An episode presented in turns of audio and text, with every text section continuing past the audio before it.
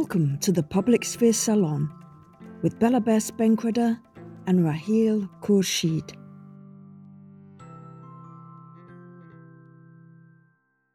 Welcome, everybody, to our first installment of the Public Sphere Salons at Yale. Today, we're going to be discussing uh, what is happening at Twitter, um, the uh, you know very very rapid developments, and the broader question of what these developments mean for Twitter as a global town square after Elon Musk has bought it. Um, Raheel, I'm so happy that you are hosting this um, session and future Public Sphere Salons with me. Um, let us get started maybe by catching up people on what's been going on. A uh, lot of a lot of uh, developments at Twitter just this week, including especially the last 24 hours. So, Raheel, why don't you catch us up with what's going on before we then kind of move to, you know, the question of of exactly in what ways is Twitter a town square? What are some of those characteristics? What is its political and cultural significance? And and what is at stake now with more recent changes that we're seeing at Twitter? And then maybe we'll move on to, to audience questions towards the end. Does that sound good to you? Perfect if for some reason you have not been clued, clued into what is basically a train wreck the last like two weeks or so, the first two weeks of Elon Musk's ownership of the platform, not to speak of the six months prior that where there was a lot of back and forth as to whether the deal will go through or not go through. Uh, he proposed an acquisition. Twitter tried to fend it off, uh, but then the share price was such that the board had to, you know, accept it and then he tried to walk away from it. It resulted in a in a courtroom battle that then led forced his hand uh, and led the company changing ownership just about two weeks ago. Uh, and the two weeks, it turns out he didn't really. He had a lot of ideas, but didn't really have a plan as to how to execute them. And it's very, very evident from the first two weeks that it's a dumpster fire of pretty epic proportions. He's brought in uh, people who are not familiar with the culture of the company, who are also not familiar with uh, the modalities uh, of, of how the product works in the real world. Uh, to make changes that are clearly very ill thought out. The verification changes is a good example, right? Like, uh, of all the big platforms, Twitter's verification process has been quite messy, but you know it was it was getting better. Uh, and yeah. and it, it used to be an indicator of this whosoever had a blue check that this is the person who they claim to be. And you know unfortunately it also came to signify uh, social standing. So elon musk in order to maximize revenue basically uh, said that i'm going to democratize this process. And it's not it's been a week of that and it's it's i can't even tell you how terrible the rollout has been. Um, but but over and about that like 50% of the staff more than 50% actually uh, was forced to leave the company. Usually when there's when there's a when there's a round of layoffs this large uh, about half of the percentage that's laid off follows out in attrition. So you're basically looking at a situation where 75% of Twitter staff, and more importantly, uh, folks in core leadership positions, right? Like folks who built Twitter up to this point to be the product that it is. Uh, Twitter's head of public policy, trust and safety, uh, that they're all gone. Folks who led really crucial relationships across verticals, they're all gone. And we're we're now hearing stories that a bunch of these folks are being asked to come back is is how badly the layoffs were executed. Um, New York Times just today morning dropped a piece about the first two weeks uh, of Musk's ownership at the platform, and it is utter and complete chaos. The picture that it posts, uh, and we knew that from folks who are still at the company, just how things are unfolding, but to see it in, in black and white is and read it in, in fairly grim detail is is quite something. And that story, I think they interviewed 36 uh, current and former staff. It's it's an incredible story. I read it this morning, and it just gives a great insight into the utter, utter chaos that's reigning at Twitter. I, I couldn't help but wonder whether this is, I mean, clearly this man has built companies that are, you know, very innovative and that have made a big contribution. If you think about Tesla, it's really revolutionized the entire sector of electronic vehicles. Um, the space rockets are, are kind of interesting and cool, right? So clearly, whatever acumen he had to to build his other businesses, he's he's definitely not bringing that into Twitter, and it strikes me as. Uh, is this amateurism? What do you think? Like, what what's what's going on? Like, yeah, I think what it is is basically bringing the mindset of building hardware companies into what is a free speech company. And it doesn't translate. Like it's one thing to build cars and build rockets, it's quite another thing to be the custodian of a public platform that has 250 odd million users on it on a daily basis and that serves as, a, as the nerve center of the global news moment right? Uh, and i don't think he kind of like understood what it what it means to to make a platform of twitter scale, scope, uh, and nuance work. There's there's no nuance yeah. when it comes to you know it's black and white solutions, right? Like when it comes to cars and when it comes to rockets, they either work or they don't work. In context of Twitter, a lot of stuff that didn't seem to work was actually working. Content moderation, right? And right, right. he came in with this incredibly simplistic understanding of free speech and, and a near sort of like absolute position around what, what should be free speech and what shouldn't be free speech. Uh, and what should be allowed on the platform and what shouldn't be allowed on the platform, and has since faced an advertiser exodus because guess what? No one wants to see their brand next to terrible things being said on the platform and that's the yeah. position that twitter had gotten itself into in the last like 12 to 14 odd years by working very very carefully through these problems its solutions were not perfect of course we've all hmm. faced mm. you know we've all been in a position where we've complained about direct and total abuse on the platform only to hear back that yeah this doesn't violate the rules. But his positioning on free speech turns out is is not feasible at all yeah, I think we, we should probably zoom in on, on on two of the things you mentioned. One is verification. I think that's a really important uh, question to look at more closely, and the other is a broader point, which I think, you know, I I often read you know people talking about how twitter has x number of users and then sort of compare that to twitter how many hundreds of millions of people are on, on twitter is it like four or five hundred million something like that Twitter is about 200. Uh, so that's the other thing, right? Like technology companies pick and choose metrics that that work for them. So it went from uh, what was called an MAU metric, a monthly active user, to a DAU metric over the course of the last few years. So as things stand, Twitter's current DAUs are about 220 to one, between 220 to 35 right million users. So you compare that to Facebook, which has over two, maybe three billion. I'm not tr- keeping track of the numbers, and you would be forgiven for thinking that it, this is, you know, much less significant than if something like that were to happen um, on Facebook. But here's the, the the thing that makes Twitter so significant: all of the world leaders are on this platform, and they use it actively. Um, virtually any journalist you can think of is on this platform.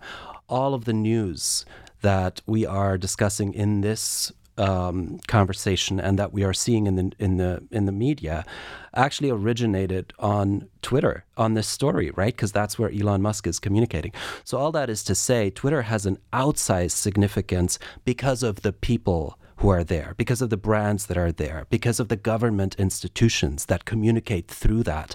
And from there, trickles uh, all that trickles down to the news agenda. Journalists go there in the morning to make up their minds about what to write about. So Twitter has a unique position in the landscape of, of social media companies.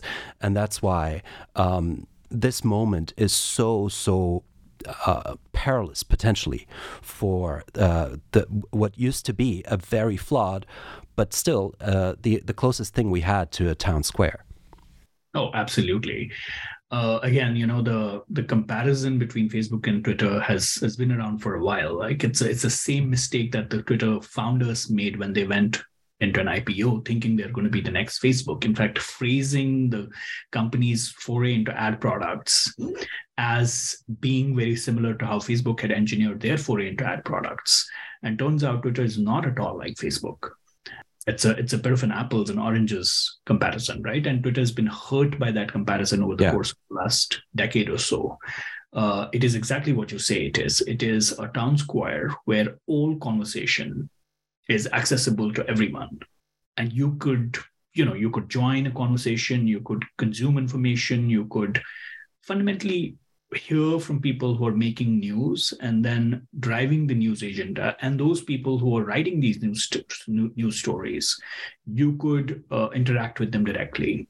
No other platform al- allows for that and i don't think there is a you know there's a there's an exodus of people to mastodon and and a couple of other entities but i don't think those those platforms allow what twitter allows for at scale so in that uh, and not to talk about you know activists and marginalized communities using it all over the world uh, to stake their like right. claim in in the public sphere and and a bunch of that that stuff has been gutted as well you know teams that that that promoted those conversations which are not necessarily profit oriented cost centers uh, the non money making parts of the platform.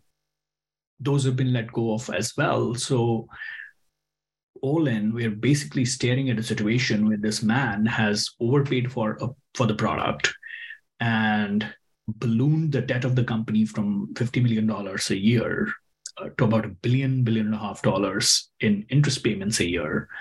Uh, and he's looking everywhere for quick ways of monetization. And that is usually a recipe for, for disaster for products like these, which has so, so and then non-monetizable parts. Yeah, and then you know one of the first ideas he turns to is is that of making people pay for verification, which, as you hinted earlier, seems to fundamentally turn on its head the very purpose of verification. So let's you know it, it used to be that verification indicated that the account is not only authentic but also notable. That um, this is how you know that the White House account is the White House account. This is how you know that Narendra Modi's account and Olaf Scholz's account and Emmanuel Macron's account is their actual account. Now, as of Wednesday, you can pay for verification. It costs $8 a month. And there's this whole populist narrative that um, you know, in, in some ways very Trumpy, you know, that Elon Musk is is spreading through his account and saying he's he's ending the, this old system of lords and peasants and democratizing verification, and now you can just pay eight dollars. But actually, what it now means is you just have eight dollars. It it no longer means that you're authentic because you actually don't need to prove that you are the person who owns that account. And guess what? In the last 48 hours, we're seeing crazy, crazy stuff like. Um, you know people impersonating Tesla because what you can Tesla and, and world leaders and, and all of that which which is kind of to be expected. I'm sure you saw that right? Because now all you need to do is pay pay eight dollars. You have you have the blue check mark. You can take the profile picture of the original account and change the display name right? It looks very much like the real thing. And now like what we're seeing in the last 36 hours is stuff going viral about Tesla's hitting the World Trade Center. I'm sure you saw that, and and uh, really, really crazy stuff. It seems so amateurish, doesn't it? It does. It does seem amateurish, but but at the same time, really, really effectively, you know, pointing to the flaws in the rollout of the new system. Uh, there is a there is merit to Twitter exploring a subscription only product, right? Like, sure there is a conversation to be had about what that subscription only product could be. Twitter's equivalent in China, for example, Weibo has seven layers of subscription products. You could go uh, the base layer and then all the way up to the seventh layer and be paying like $100 a month, for example. Uh, and Twitter is like free to explore the possibility of rolling that product out in, in a form and way where it makes sense to its users uh, going after the blue check mark is is as I said, like it's sort of like reaching out for so to speak, the the first thing that he went after when he when he came in, uh, low hanging fruit, uh, but didn't realize that it was actually, howsoever imperf- imperfect, the blue check, check actually meant something, right? Like, uh, because Twitter had spent the last like decade and a half telling people that if an account possesses a blue check mark, it means that this account is verified. This this account is of the person that this that they're claiming or, or the entity that they're claiming to be, uh, and that you know they are a notable person slash entity. Now, what the change has basically uh, unleashed is an undoing of that modality right? Uh, it's what you said. Like now, anyone with eight dollars, fundamental, like the blue check mark means that this person has paid eight dollars. Like they're a subscriber to the Twitter Blue uh, product. Uh, what that does is a few things. One is that there is this incredible sort of uh, fear that some bad, bad actors are gonna gonna exploit this feature uh, to do bad bad things at scale. But what's most likely to happen is that a whole host of medium to small level bad actors are going to unleash a whole host of medium to small level uh, chaos. So you will see a lot of sort of people getting hurt. You'll see a lot of brands getting hurt. It's not going to be like you know a fake White House account or a fake Putin account, for example, going at going at each other. What it is is just like this this Tesla stuff, right? And like a whole host of folks like you and me, uh, folks who are not on the platform, for example, like a whole host of lawmakers are not on the platform. So someone could potentially just sign up uh, and start an account and basically start tweeting policy positions on things, you know, uh, from whatever country and be, like create chaos that that could lead to whatever it, that that it could lead to right uh, to think that this was and then you know you saw the actual rollout itself like for a day or so twitter realized that this was not going to go this is not going the way that it is going so then it started to roll out official tags uh, for a whole host of like previously verified right. accounts. Now there is conversation, yeah. and you could go into you know you could go into uh, individual profiles, tap on the verified button, and yeah. it could it would tell you whether this person is verified legacy eight dollars or because it's it's legacy verified, and that's yeah. also like been rolled back almost immediately.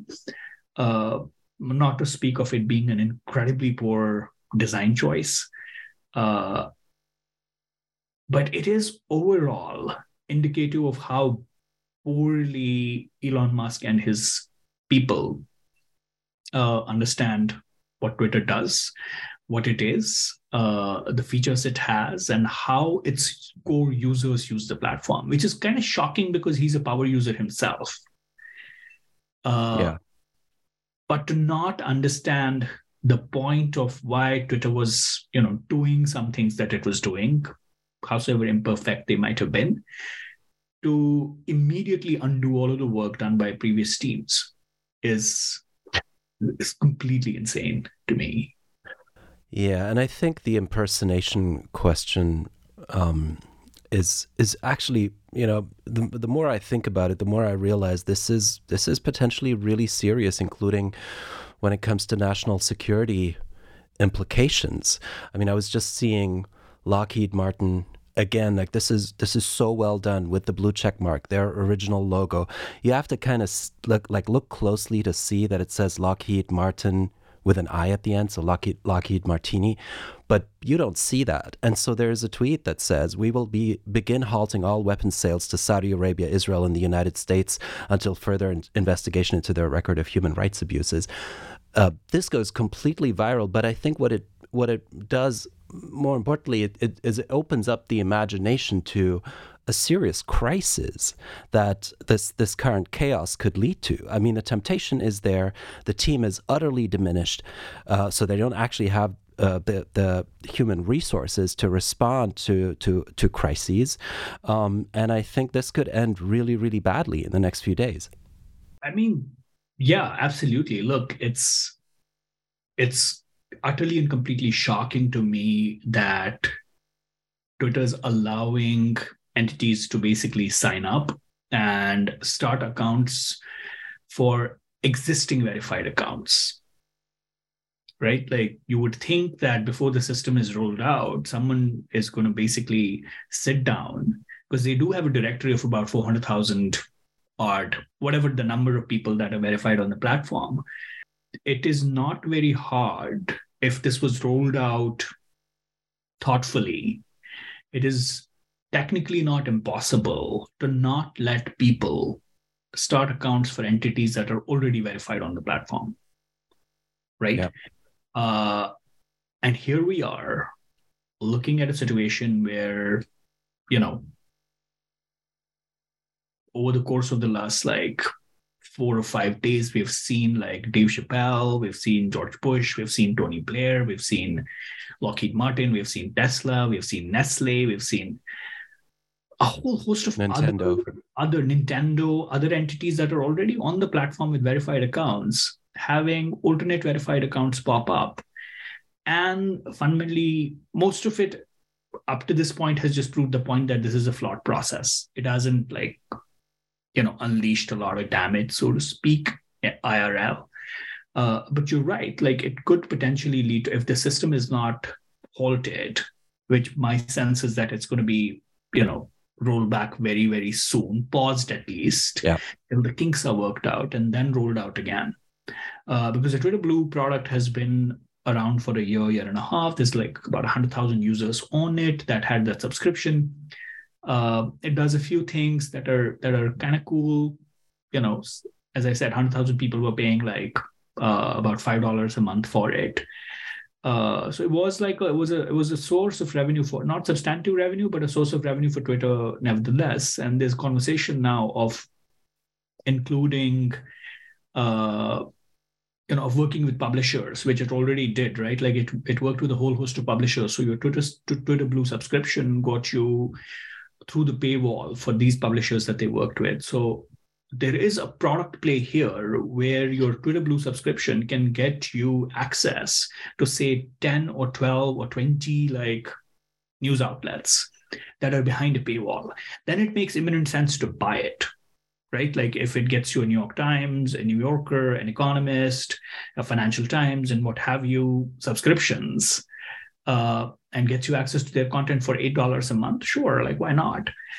Amongst other features uh, but to roll it out with keeping the verification, the blue check as as its center point, and then to roll it out so thoughtlessly uh, has just been so so horrible to watch because it, it has undone a lot of the work that Twitter did in in really really complex areas. Uh, as I said, of establishing modalities as to as to as to verifying people and as to making sure that you know it takes years to build trust. And it literally takes a week or so for that trust to completely go down the drain. You are going if this madness isn't stopped you are going to get to a point where people are going to stop or people are not going to have the ability to differentiate between what is a verified account and what is not a verified account. And Twitter's USP is going to go down the drain because we go to the platform to hear from brands, people, entities directly. If there's no way for you to tell which of these entities is real, oh, you're not going to go to it, right? Mm. So ironically, the his his rush to make money is actually going to cost him money. It's going to cost him users. It's going to cost him the very thing Twitter has built like over the last a decade, decade and a half, trust.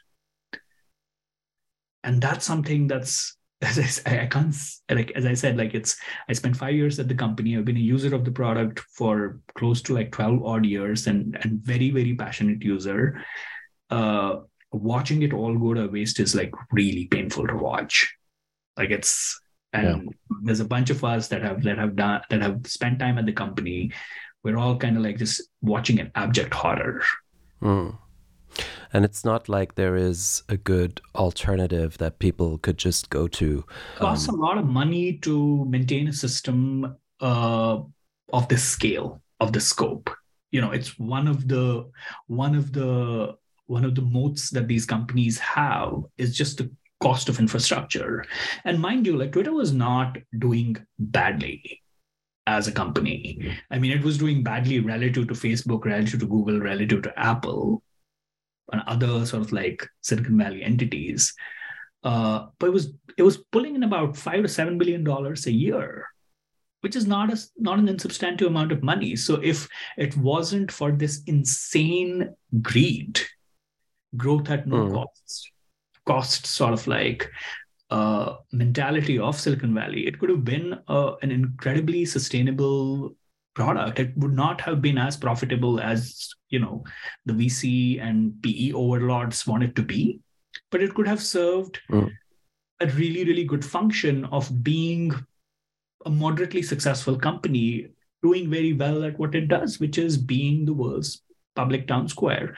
My hope from all of this uh, disaster is that he gets tired of it very soon, takes a huge hit, uh, and basically sells it to someone who recasts Twitter as a public utility, because that's exactly what it needs mm. to be. It needs to be a public utility. Mm-hmm. It doesn't need to be a for-profit yeah. company. It needs to ju- it needs yeah. to just make enough money to keep the servers going to make sure the conversation on it is stable, to make sure that it does what it does best. But it doesn't need to be a Facebook. It doesn't need to be a Google. Mm-hmm. Like it can just be Twitter and be a fairly successful, good at what it does company. There's a whole host of those entities globally. And this is this is quite honestly, this is on Twitter's previous founders uh, who led Twitter down this road. Uh, where someone like someone like an Elon Musk uh, thought this was a this was a great it was a great idea for him to him to buy it right like and Twitter suffered from like years and years and years of dysfunction as a company as an org. Uh, while I was there, like I basically the four and a half five years of which for a year almost I was on a sabbatical. Like my org changed bosses like I think eight times four of those changes were in just like one quarter or two quarters. So it's always been an incredibly chaotic company uh, from the inside, but from the outside, it was making incremental changes towards getting getting to a point of stability, rolling out new products very very slowly, but still doing a fairly decent job at you know like I don't remember the last time the site was down. That's a that's a big achievement uh, going from going from going from the early days of Twitter when like the fail whale was a cultural you know icon. Like people had fail whale t-shirts because the app would go down and that i don't know like how many of us have been on the platform for that long but i remember those days distinctly. Uh, and here we are in a position now where yesterday elon musk has told twitter stuff that oh you know like we are staring at bankruptcy. Well of course we're staring at bankruptcy. You offloaded a million and a, a billion and a half dollars of like interest on debt onto the balance sheet of a company that had like 50 million dollars of debt on it. So let's um, maybe zoom in on this idea of uh, what this public town square um, should look like and what the institutional setup uh, would have to be to protect these characteristics of the town square because it seems to me like this is the worst case um, scenario right now that Twitter could possibly be in, being owned by a single erratic person with deep, deep business ties to autocratic leaders. And in fact, Saudi Arabia is now the second biggest owner of Twitter. Uh, Elon Musk, a lot of his net worth is tied up with his relationship to the regime in China.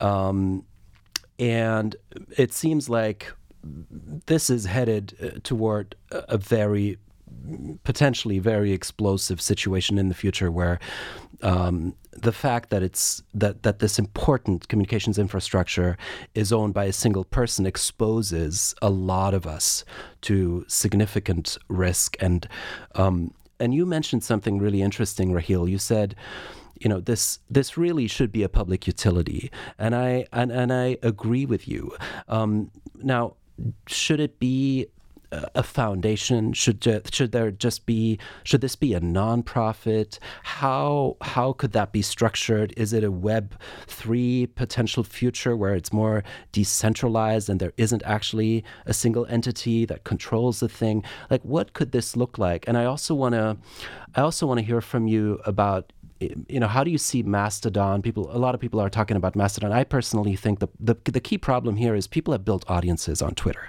They've taken many many years to build, you know, their following. So it's not it's not as simple as going to Mastodon because you're starting from zero. That strikes me as the key problem because you built this social capital in the form of a following. Yeah, absolutely. I mean, you know, two parts, right? Like the first is as to what the what the future of Twitter could look like in the context of Elon Musk failing uh, and basically or and or just getting bored uh, because at, unfortunately at the sort of like level at which he operates and his friends operate in terms of access to capital uh, numbers don't seem to me, mean anything.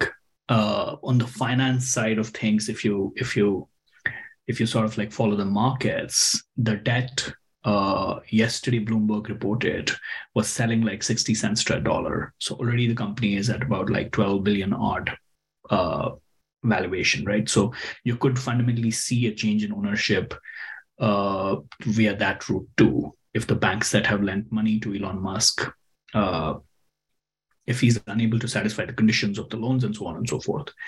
Um, so what could potentially happen then is a fire sale that would have to go into new ownership.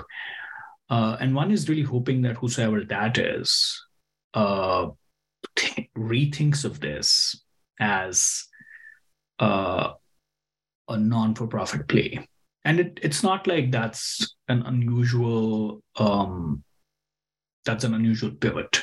The company I used to work at prior to Twitter, Change.org, made the same transition. It went from being a for-profit company to being a non non-profit company, uh, and has, you know, has gotten. And Signal is a non-profit. Yeah, Signal is a non-profit. Another. Uh, so one really hopes that you know, uh, out of this entire sort of moment of chaos uh, emerges an, an alternate model that, that anchors Twitter in its correct place uh, as as the global town square, with its business model sort of not in at odds with that mission. Uh, I'm not sure whether that will happen or what what that structuring restructuring could look like. Uh, in context to your web3 web3 uh, point i think jack dorsey is is building an entity called Bluesky uh, that takes everything that's that's that's been good for twitter and is building it on the protocols of web3 uh, so that's going to be potentially a play that he wants to make that moves uh, that platform, not Twitter, the Bluesky platform that he's building towards a de- decentralized future. I'm not, I'm sure, not sure, what that what looks, like, like, feels like. Uh, there's a waiting list for that app as we speak. But yeah, on the question of like building audiences, it takes years and years and years to build a substantive audience on the platform. And to get to a point where you have to rebuild it on other platforms, it's it can be very, very daunting. Raheel, there's a question in the chat from Caroline, and she wants to ask you if you've been back to Twitter, and if so, would you entertain the notion of going back and trying to rectify the whole situation? uh, no, I quit five years ago. At that point in time, I uh, I uh, I thought I'd like I'd done what I needed to do at the company. I'm not sure what going back in the current context even looks like, and quite honestly, I think uh, working for Elon Musk is not on my on my priority list. If there is a if there's a there's a transition that sort of like leads Twitter going the way of a nonprofit, super happy to work with whosoever that whosoever that person is that makes this transition possible. But I'm I'm very happy doing what I'm doing currently. Uh, yeah, I like I don't think I, I want to like walk into uh the current current sort of like you know office or the current desolation that is the Twitter office, uh, wherever that that office might be. You're absolutely right in terms of like having to build audiences from scratch. It's a it's a big big investment. Like all of us who spent years and years and years getting to a point on on these platforms where we now have friends and compatriots and like we have folks that we have met through these platforms like a bunch of my friends in real life uh, are people that i met like over the course of the last 10 odd years on the platform. More more so towards the early days of it than towards the later part of it. Don't i don't quite honestly i don't see the see the transition happen that smoothly while i think everyone should build or like decentralize their own sort of like brand and their own sort of audiences across across platforms. And there is a whole host of sort of like apps that let you do that now right? Like there's an app that lets you post to twitter and mastodon. Uh, but i'm not even sure as i said like i'm not even sure like mastodon can handle like 200 million people using it on a daily basis. Unless someone comes in with a with a capital infusion and allows it to build servers and allows it to build features and allows it to hire people. One of the one of the one of the upsides of the current moment in tech would is that uh, there's a lot of talent around and a bunch of talent from Twitter itself that could potentially make that situation feasible. But we don't know if if it'll actually work out. Let's um, go to audience questions. Let's open this up. Let's maybe talk about one aspect, uh, Raheel, that I've been thinking about, and that is what we're seeing at Twitter um, seems to be influenced by political dynamics in the United States as well. And Elon Musk sort of, you know, it seems like his political views have evolved and uh, changed pretty dramatically in the last few years. He's surrounding himself with um, sort of reactionary populists, uh, Silicon Valley libertarians. There's this whole crowd around Peter Thiel and others um, that has a political project attached to their um, to their entrepreneurship and their and, and these are people who've made a lot of money even in in, in the first uh, boom in the late 90s and early 2000s around PayPal and so on. Now they're very actively involved in U.S. politics, and it seems that uh, Elon Musk has adopted a lot of their messaging and a lot of their their worldviews. This is um, something uh, that strikes me as as important. What what are your thoughts? I totally agree with you. Uh, and you know, it's interesting you bring up Peter Thiel because one of the thoughts uh, that I've seen as as floating around is Peter Thiel's cutting of Gawker uh, and this moment reminding everyone of of that that at the core of it uh, elon and his friends didn't like a website and spent 41 billion dollars destroying it. Uh, which as i said earlier like money kind of like scale doesn't mean anything to anyone. It's just like you know papers changing hands. His politics as i like again like it's time and again there is this incredible sort of like you know and this this can only be enabled by a platform like twitter right? Like it's it's in a way like exposed him uh and exposed his thinking and exposed how he works and exposed his execution uh, and his simplistic ideas around politics and speech. It's not at all surprising that someone who is basically surrounded himself in in what seems to be a complete and total sort of like cocoon uh, where no feedback can go in. Uh, mm. I saw this thread from Chris Sacca, one of the early investors at Twitter who now works on climate change. He basically stuck his neck out, very rare for like a valley billionaire, and said, I see what's happening here. He surrounded himself in an echo chamber and no one is giving him feedback. Mm. Uh, but I really do hope that he can he can break out of it because he's kind of like at the core of it, he's a smart guy. Uh, but his politics, his politics can be what what what it is, right? Like he made an open call for everyone voting Republican in the midterms.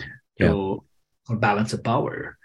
Uh, but as long as that doesn't, and he's like, you know, on in the Twitter, Twitter Spaces session that he held to show advertisers the other day, he said that there's my own entity and then there's there's Twitter, and the two of them should not be mixed in. But what you're fundamentally seeing is a lot of stuff that, like, take the, you know, take his own journey around like comedy being legal on Twitter. And the moment people started impersonating him, certainly it was not legal, right? Mm. So, as is the case with a lot of these libertarians, they like free speech only as they are hearing things that they like hearing. All right. And let's remind people about Gawker. Um, this was the case of Peter Thiel. So Gawker, the media published, uh, I think, something about Peter Thiel being gay, which he is, and he then sued them basically into bankruptcy, right? And so, are you saying that? Well, where where's the parallel now with Twitter? Are you saying that? I mean, it seems that they're they're running it into the ground, but are you saying that this is a repeat of that kind of situation? It seems like that. It seems like a bunch of people who saw Twitter uh, as you know deplatforming conservatives and as deplatforming the far right like the the donald trump deplatforming don't don't forget that twitter was the first platform to take him off on january 6th uh, was a fairly critical moment in in the far rights and the republican perception unfortunately at this point in time in as us politics stand the, the two are the same uh, off like what Twitter is. Uh, the funny thing is that Twitter has actually been fairly easy as far as its enforcement of its policies uh, goes when it comes to the far right. It's one of the criticisms that it, it's faced over time from from those of the on the on the left and the center, that it is actually in India, for example, like it's cozied up to well complicated position, but more or less it's kind of like done what what the Modi government, for example, has asked it to do in contexts of under the national security blanket, for example, like nothing on the platform from Kashmir, for example, is allowed. Folks get like deplatforms left, right, and center. Or the human rights team that just got disbanded was very active when it came to Ukraine, but other conflict hotspots like Palestine, for example, not a peep. So Twitter, in that sense, it's you know it's interesting that the right thinks that it's a far left platform. It's not. It's kind of like center, centerish, if you will, more, and a bunch of its policies lean more towards globally, maybe not in the U.S. towards the right than than to the center. So it's really not surprising, in a way, to see the right here and Elon Musk having imbibed their politics uh, use this imaginary slight uh, about deplatforming rights opinions as the reason as to why Twitter should be taken over and why free speech should be should be restored. Uh, it also belies, as I said, like an incredibly basic uh, understanding of how speech works. Uh, but I think there's a separate conversation to be had in context to the the imposition of the American modality of free speech on other complicated contexts, including yours and mine, and the the havoc that that has wreaked into those those situations. Maybe we'll explore that in a in a different public a public sphere salon. Uh, but this is a very very uh, valid and worrying point that Elon Musk's politics uh, unfortunately is he's he's bought into this whole messaging that the far right is victimized uh, and that he he somehow needs to correct that right yeah so I think we're coming to the end, Raheel. Is there an area that you'd like to discuss that we maybe haven't uh, covered so far?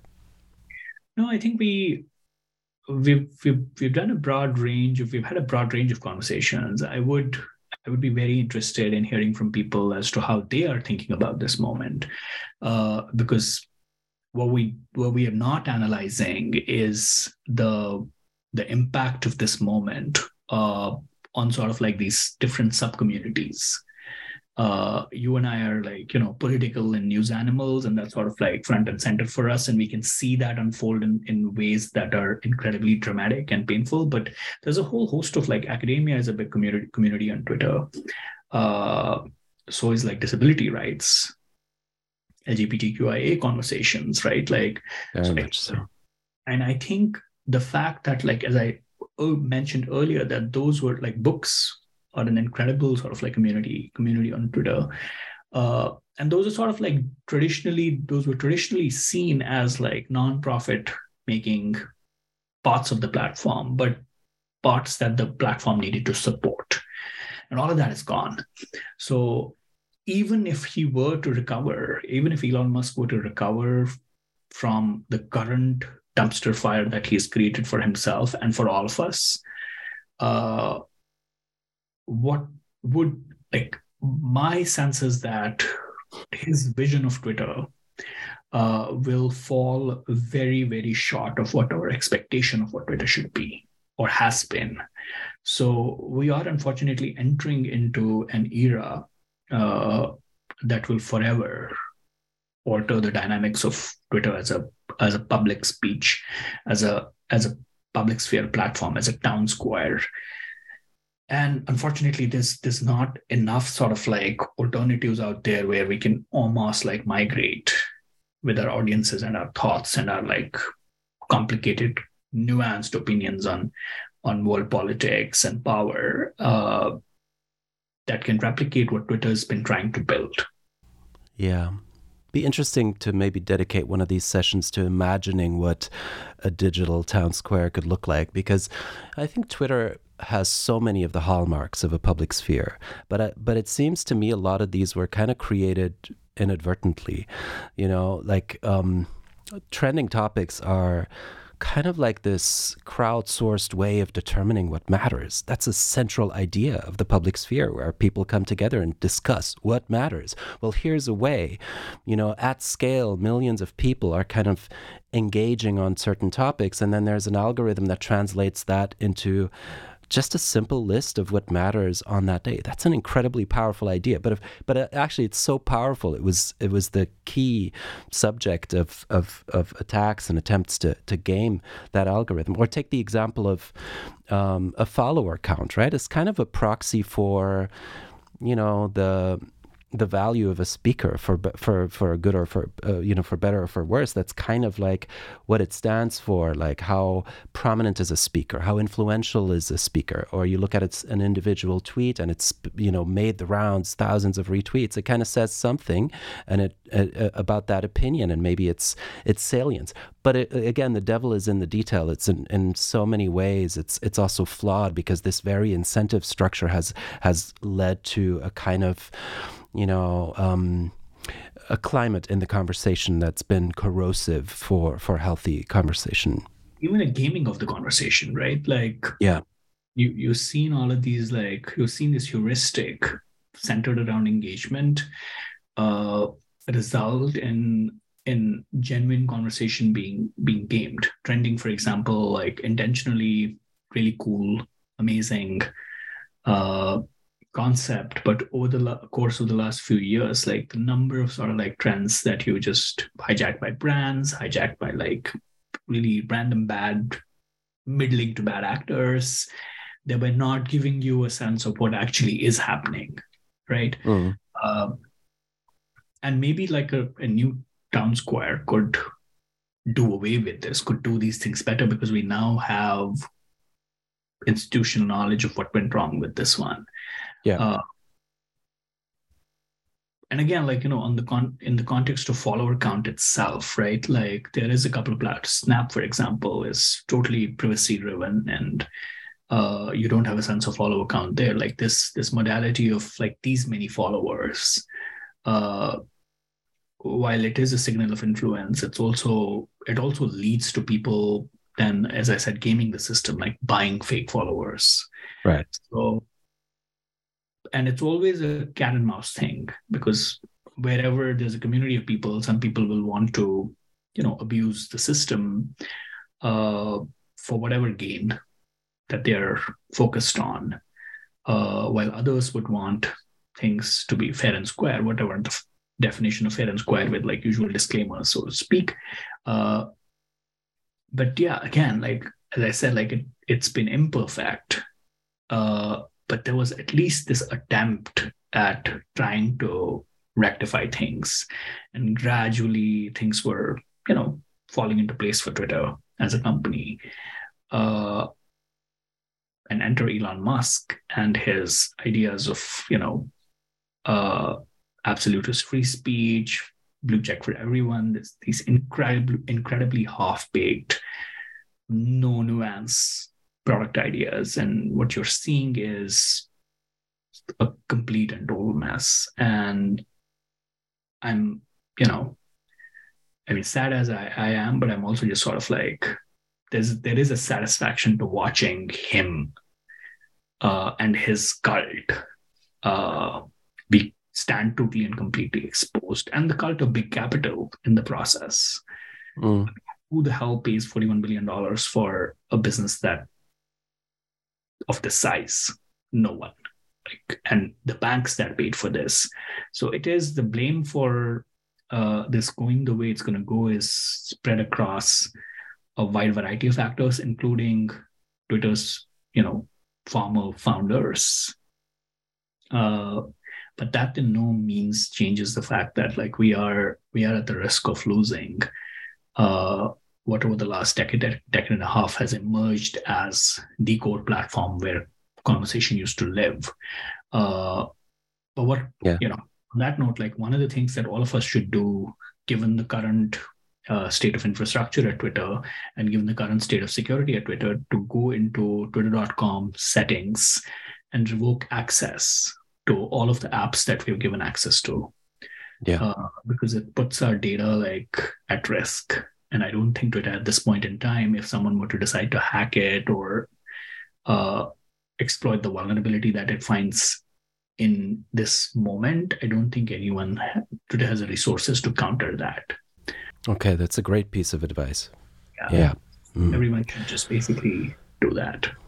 Yeah, definitely definitely feels like an era is is ending, you know. Um, but I'll be excited to discuss with you like what what the future might look like, not just for Twitter, but for you know com- global public conversation and um, and especially uh, digital conversation, digitally enabled conversation. Mean, we had we had like you know last spring we had this moment on Clubhouse, uh, which felt like this magical moment of everyone sort of like coming together in the course of the everyone having been locked in for a year or so, and then like everyone being being able to access conversation once again. Uh, and that kind of like petered off with things opening up. Uh, but I do think that there is something to be said about being able to like a participate in that moment and b being able to recreate it in the way one it can be recreated Yeah. uh, in the in the in the digital world uh, and that's exactly uh, what the purpose of the public sphere salon is right like exploring this conversation in detail and in depth uh, to not just have conversations that uh, are about things that are topical, like the Twitter takeover, but also things that are that are not topical but but are relevant, uh, i.e., the, the the health of the public sphere itself. And Exactly. Yeah. over the next over the course of the next few conversations, we're going to be exploring this in great detail. So uh, stay tuned. Thank you so much, Raheel. This been this has been such a pleasure. Thank you, Emma, Tim, Holly, for making this possible, um, and thank you everybody who listened. We look forward to having you with us in the next conversations.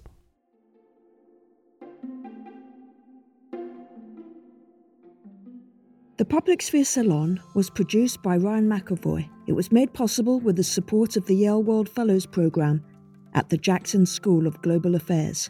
Our theme music was composed by Ravi Krishnaswamy at Copilot Music. For updates on future episodes, you can follow me on Twitter by searching for Belabbes. Thank you so much for tuning in.